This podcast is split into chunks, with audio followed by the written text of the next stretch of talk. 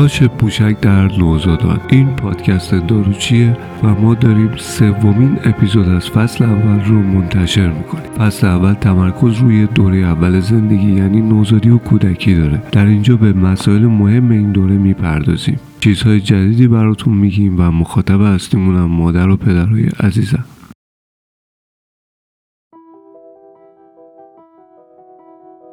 این روزها فرصت های مطالعه کمتر شده و اکثر ماها دوست داریم که یک موضوع رو توی ویدیو ببینیم و اگر هم توی ماشین پشت ترافیک هستیم یا داریم مسافرت می‌کنیم دوست داریم در حالی که می‌تونیم کار دیگه ای انجام میدیم همزمان از این فرصتمون استفاده کنیم و چیزی یاد بگیریم. واسه همینه من مقالات وبلاگ داروچی رو به صورت کلیپ ویدئویی و پادکست صوتی منتشر می‌کنم که براتون راحت تر باشه. اینم باید بگم که مقالات مربوط به فصل اول برای کودکان قابل استفاده است و در حضور اونا می‌تونین گوش کنید محدودیت سنی خاصی هم نداره.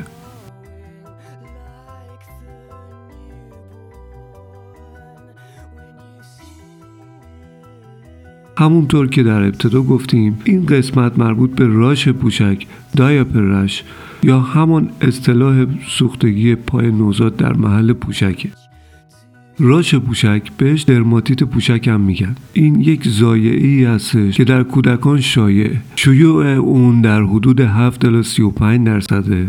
در اصل این وضعیت ناشی از نوعی تحریک در پوسته. پوستی که تو نایه پوشک در معرض مواد دفعی قرار می‌گیره و واکنش از خودش نشون میده. بروز این زایات بیشتر در سنین 9 الی 12 ماهگی شایع تره اما تو تمام بازه زیر دو سال و هر زمانی که کودک پوشک میشه می‌تونه ادامه داشته باشه. اولین نکته بیشتر موارد راش پوشک کوتاه مدتن و با درمان خانگی برطرف میشن. پس خیالتون راحت باشه. اما ما اینجا می‌خوایم همه اون چیزی که ممکنه حتی همزمان با راش پوشکم اتفاق بیفته بررسی کنیم.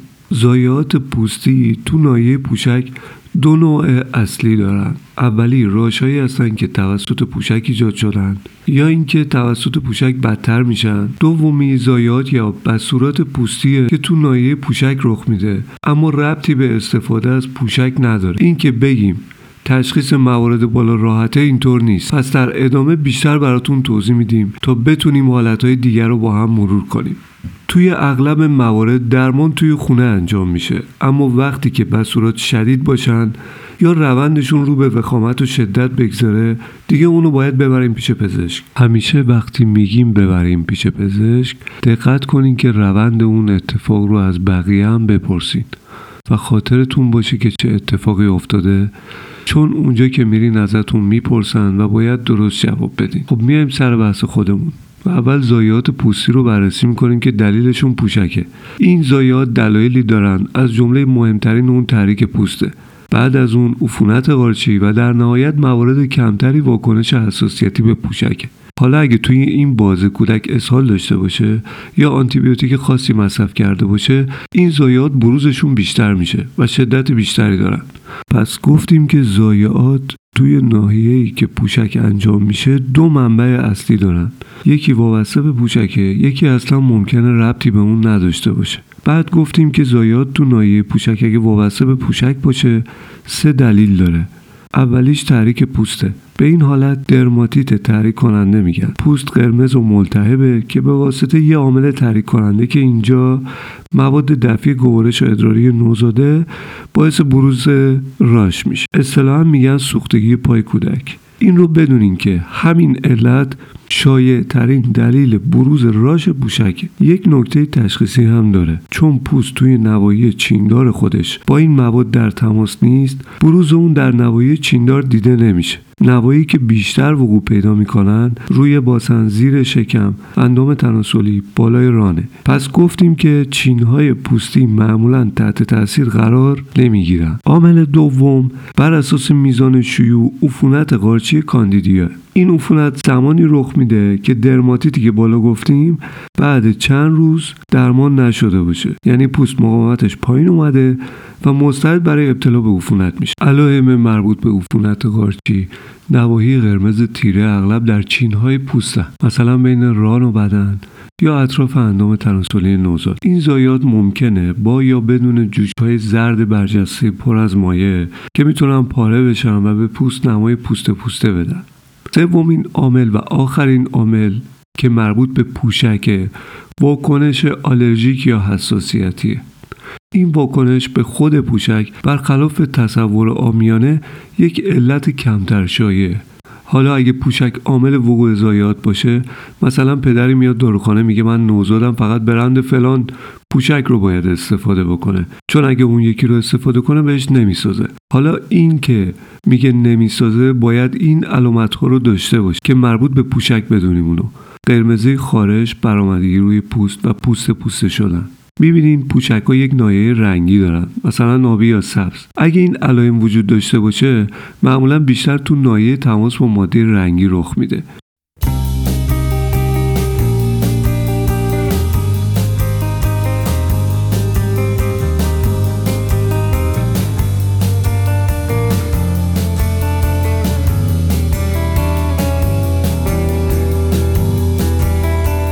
به یک نکته دقیق دیگه اشاره می‌کنیم. اون چیه؟ برخی دستمال مرتوبای کودکن که ممکنه حاوی مواد نگهدارنده باشن و باعث واکنش آلرژیک بشن. به اینم باید حواستون باشه. قسمت دوم زایاتی هن که غیر مرتبط با استفاده از پوشک. یعنی چون تو نایه پوشک رخ میده ما فکر می‌کنیم دلیلش پوشک اما اینطور نیست. اولی بیماری سبور است. یه بیماری که باعث ایجاد لکه های قرمز پوست پوسته چرب زرد رنگ خشک در نوزاد میشه. این بیماری در نوایی چیندار بین ران و شکم در ناحیه پوشک و اغلب در نوایی دیگه هم دیده میشه.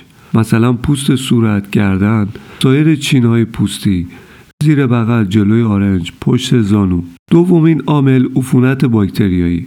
البته این عفونت باکتریایی غیر وابسته به پوشکه ربطی به پوشک نداره. این پتیگو زرد زخم می‌تونه در نایه پوشک و همچنین سایر نوایی بدن ایجاد بشه. معمولا توسط باکتریایی ایجاد میشه که به صورت عادی روی پوست زندگی می‌کنن وقتی که پوست در اثر عوامل دیگه مثل درماتیت شکسته میشه این باکتریا اونجا رشد می‌کنن و زایاتی رو به صورت یک تا دو میلیمتری زرد رنگ پر از مایع نشون میدن زایات پوستدار اصلی رنگ هم می‌تونن باشن. این زایات ممکنه خارشدار یا دردناک باشن. عامل سوم پسوریازیس این یه بیماری پوستی با منشأ درونیه. پلاک یا فلس های قرمز رنگ و نقره رنگ ایجاد می‌کنه. البته تو نایه پوشک فلس های قرمز رنگ ممکنه ایجاد بکنه. بیماری چهارم که ممکنه ربطی به پوشک نداشته باشه اما تو نایه پوشک اتفاق بیفته گاله. یا جرم. یه بیماری قدیمیه که چند سال اخیر بیشتر شده. یه مقدار بیشتر در موردش براتون توضیح میدم. شروع شدید و ناگهانی داره. اخیرا باید با کسی که این مشکل رو داره برخورد داشته باشین که از اون گرفته باشین. مثل سرماخوردگی یا کرونا. البته تماس پوستی باید داشته باشه. کسی که ناقل اون هست دارای علامت. ناقل بدون علامت نداره.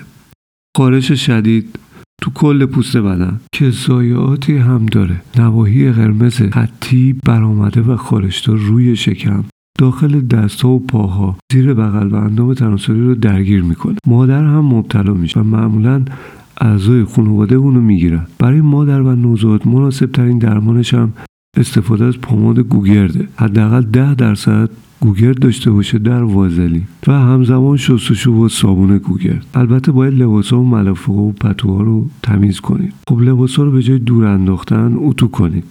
سپس بشورین و با خیال راحت بپوشید. اما نه وقتی که هنوز درمانش تموم نشده. لباس ها رو روزانه که درمان رو انجام میدین عوض کنید. لباسی که در آوردین رو اتو کنین سپس بشورین. بدونین که با شستن جرب از بین نمیره. حرارت اتو است که اونو می‌کشه. خب ملافه ها و روبارشی ها رو هم که اتو می‌کنید میمونه پتو و لاف و لباس هایی که نمیشه اتو کرد. اونا رو بگذارید توی یک پلاستیک بزرگ و ببرین بندازین توی انباری یا بالکن. یا جایی جدا از محیط آدما حداقل دو هفته بمونه. لاروا اینطوری از بین میرن جرب یا گال یه بیماریه که توی کشورمون شیوع داره. گاهی توی بالاشهر هم ممکنه دیده بشه. اما این نکاتی که در مورد جرب بهتون گفتم رو به خاطر بسپارید. خارش شدید که مصری هم هست. اما الان بهش دقت نکنین و ازش نترسین. اونقدر هم بهتون نزدیک نیست. البته این بیماری که بیشتر تو فصلهای گرم اتفاق میفته شیش ماه اول سال.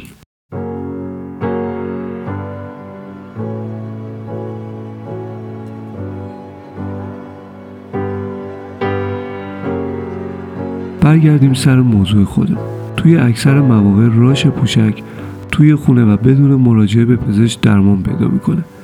با این حال اگه نگران شدید که راش شدید داره میشه بدتر شده یا با علائم دیگه همراه بیقراری زیاد مدفوع خونی تب پوستی که به نظر میاد عفونی شده مثل اونایی که قبل از این گفتیم اون موقع باید با پزشکتون تماس بگیرید. برای تشخیص راش پوشک آزمایشی وابسته به آزمایشگاه وجود نداره. درمان ضایعات پوشک.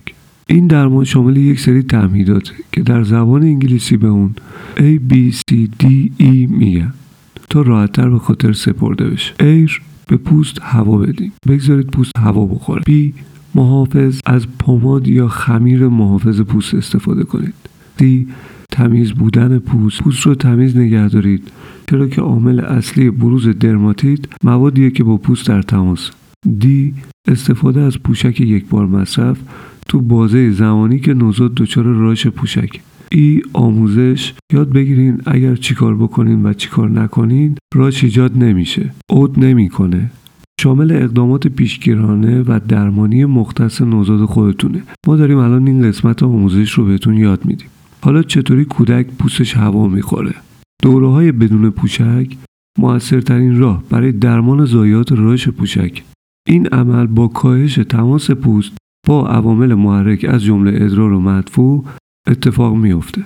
در واقع میاین با قطع کردن یا محدود کردن استفاده از پوشک دوره های زمانی رو برنامه ریزی می‌کنن که پوست در تماس با هوا قرار بگیره. حتی اگر نوزاد خوابیده می‌تونید با استفاده از زیراندازهای کودک از بروز آلودگی در محل استراحت اون جلوگیری کنید. و زمانی که بهش پوشک میپوشونین باز هم بازه زمانی تعویز مکرر پوشک رو انجام بدید در این حالت زمان تعویز پوشک به طور پیشفرض هر دو الا نهایتا سه ساعت و حتما بلا فاصله بعد از دفع نوزاد. پمادها یا خمیرهای محافظ پوست. عامل دوم در کنترل و درمان رایش پوشک استفاده از پماد یا خمیرهای مناسب این مشکله. فرمهای موجود در بازار دارویی ایران بسیار متنوع اما اینجا به این نکته اشاره داره که اولا زمان استفاده از اون هنگام تعویض پوشکه. این پمادها یا خمیرها کیفیتشون رو از میزان ماندگاریشون روی پوست میشه تشخیص داد. هرچه بیشتر بمونه بهتره و به حالت چسبیده روی نوایی شکسته پوست قرار می‌گیره. حتما هم نیازی است اونا رو هنگام تعویز پوشک کاملا تمیز کنی.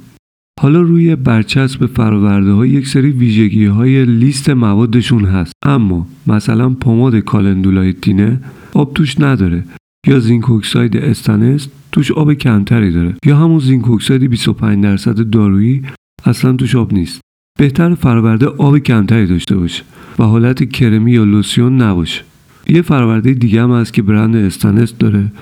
اون شبیه Aquaphor Eucerin ه. بالم موضعی پوست که هم آبرسانه هم برای پوست های حساس خوبه و هم لایه محافظ آبرسانی رو روی پوست ایجاد می‌کنه که می‌تونه هم به عنوان درمان به کار بره هم برای پیشگیری. محصولات ساده تر که بازم مناسب این موضوع هستند وازلین کودکه که اونم برندهای مختلفی داره. اما ترجیحاً معطر نباشه بهتره. چرا کرم و لوسیونا مناسب نیستن؟ اینا دارای موادی که باعث میشن آب یا مواد محلول توی آب با مواد چربی پای کرم سازگار بشه مخلوط پذیر بشه. این مدیوم نمی‌تونه محافظت خوبی رو در برابر ادرار و مواد دفعی نوزاد داشته باشه چون نسبت به آب یه نفوذ پذیری پیدا کرده. حالا بعضیا هستن که آبشون تبخیر میشه لایه تالک یا نشاسته ذرت روی پوست باقی میمونه.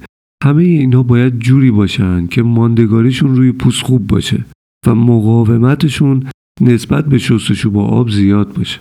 اون آبرسان استنس که بهتون گفتم برای درماتیت و التهابهای پوستی مثلا مربوط به سرما و خشکی پوست یا در اثر شستشو پوست پوسته شده باشه. توی بزرگسالان هم خوب جواب میده. همچنین برای بعد لیزر پوست هم مناسبه. کلا برای ترمیم طبیعی پوست خیلی کمک کننده است. تبادل آب نداره اما فرمولش جوریه که اکسیژن رسانی رو همزمان انجام میده. محصولات آبی مواد نگهدارنده مثل پارابنها و فنوکسی اتانول اینا هم باعث بروز حساسیت میشن.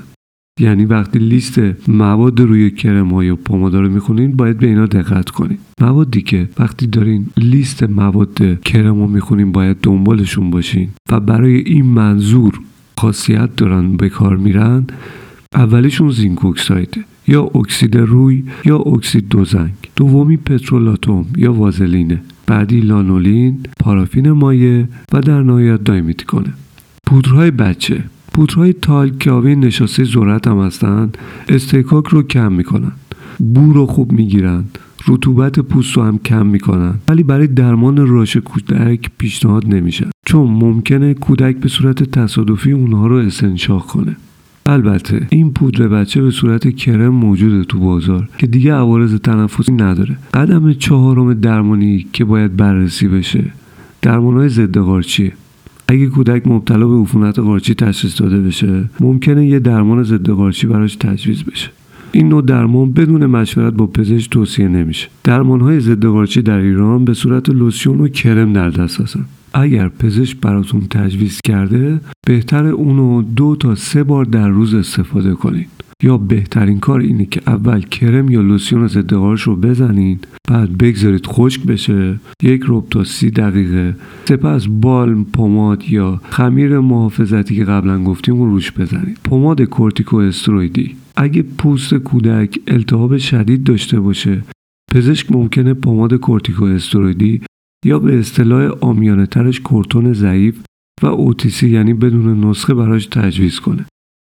مثلا هیدروکورتیزون این پماد رو به صورت یک لایه نازک روی پوست تحریک شده دو بار در روز به مدت حداکثر یک هفته می‌تونین استفاده کنید پمادهای استرویدی قویتر یا با قدرت بزرگسالان بدون توصیه پزشک برای نوزادان و کودکان توصیه نمیشه مگر اینکه پزشک تجویز کنه. چون مواد این فراورده ها رو روشون رو بخونید پمادشون رو بگیرید. کرم های اونا مناسب نیستن چون مواد توی کرم ها می‌تونن تحریک کننده باشن. اینا موارد درمانی بودن که باید هنگام بروز راش پوشک انجام بده حالا پیشگیری از زایات پوشک.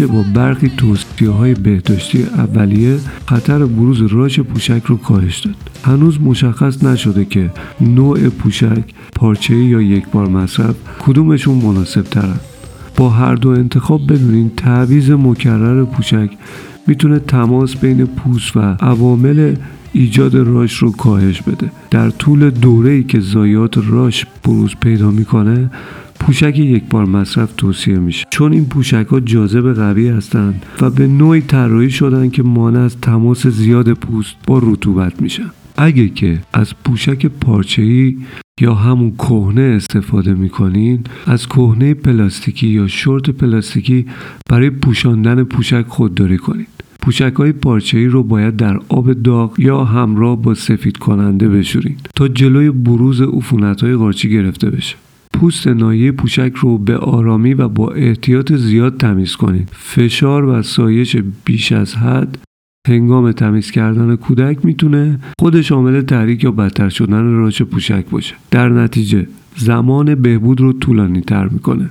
بهترین حالت تمیز کردن ملایم با آب ولرم و پارچه نرمه بهتر صابون گلیسرین یا صابون روغنهای گیاهی باشه که فیروز و ویکر و بیبیلند تو ایران بیشتر تولید می‌کنن. اگر از دستمال مرتوب استفاده می‌کنید برندی رو انتخاب کنید که الکل نداشته باشه و عطر زیادی هم نداشته باشه.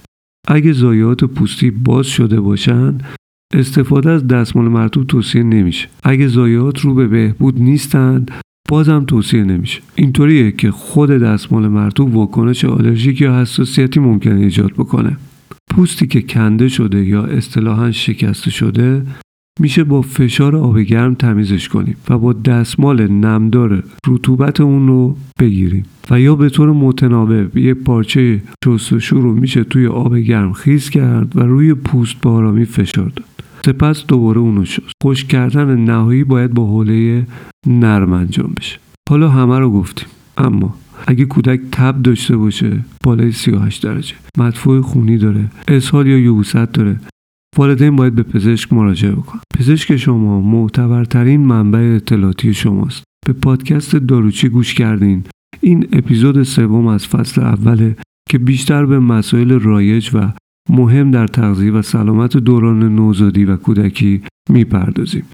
من دکتر میر محمدی داروساز اینجا کنارتونم و اگر سوالی داشتین می‌تونین هم از لینک واتساپی که در سایت داروچی dot com هست و هم از طریق نظرسنجی زیر عنوان مقاله با همین عنوان اپیزود rash پوشک در نوزادی در وبلاگ داروچی با من سوالاتتون رو مطرح کنید. داروچی متعلق به سایت داروخانه آنلاین داروچی dot com.